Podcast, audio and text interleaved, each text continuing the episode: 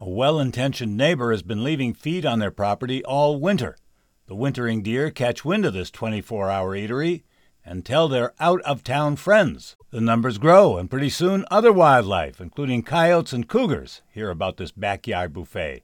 David Sparks, Sportsman Spotlight. I had a question for Fish and Game official Roger Phillips. Gee, we think we're performing an act of kindness when we feed backyard deer and elk, but apparently not. Well, yeah, that's correct because these animals are pretty well evolved and to withstand a normal winter and they go on winter range and in most years they do just fine and when people give them handouts, A, it attracts more deer. It often keeps them where we probably don't want them during winter and this isn't a theoretical thing anymore. It also brings in mountain lions, and we're seeing more of those where we know we have an established town herd, and now we've got kind of a not a herd, but an established group of uh, mountain lions up there too. So, yeah, people think that it's it's a nice thing to do, and we all love wildlife. And don't get me wrong, people's hearts are in the right place, but they'll do fine on their own, and so please let them remain wild animals.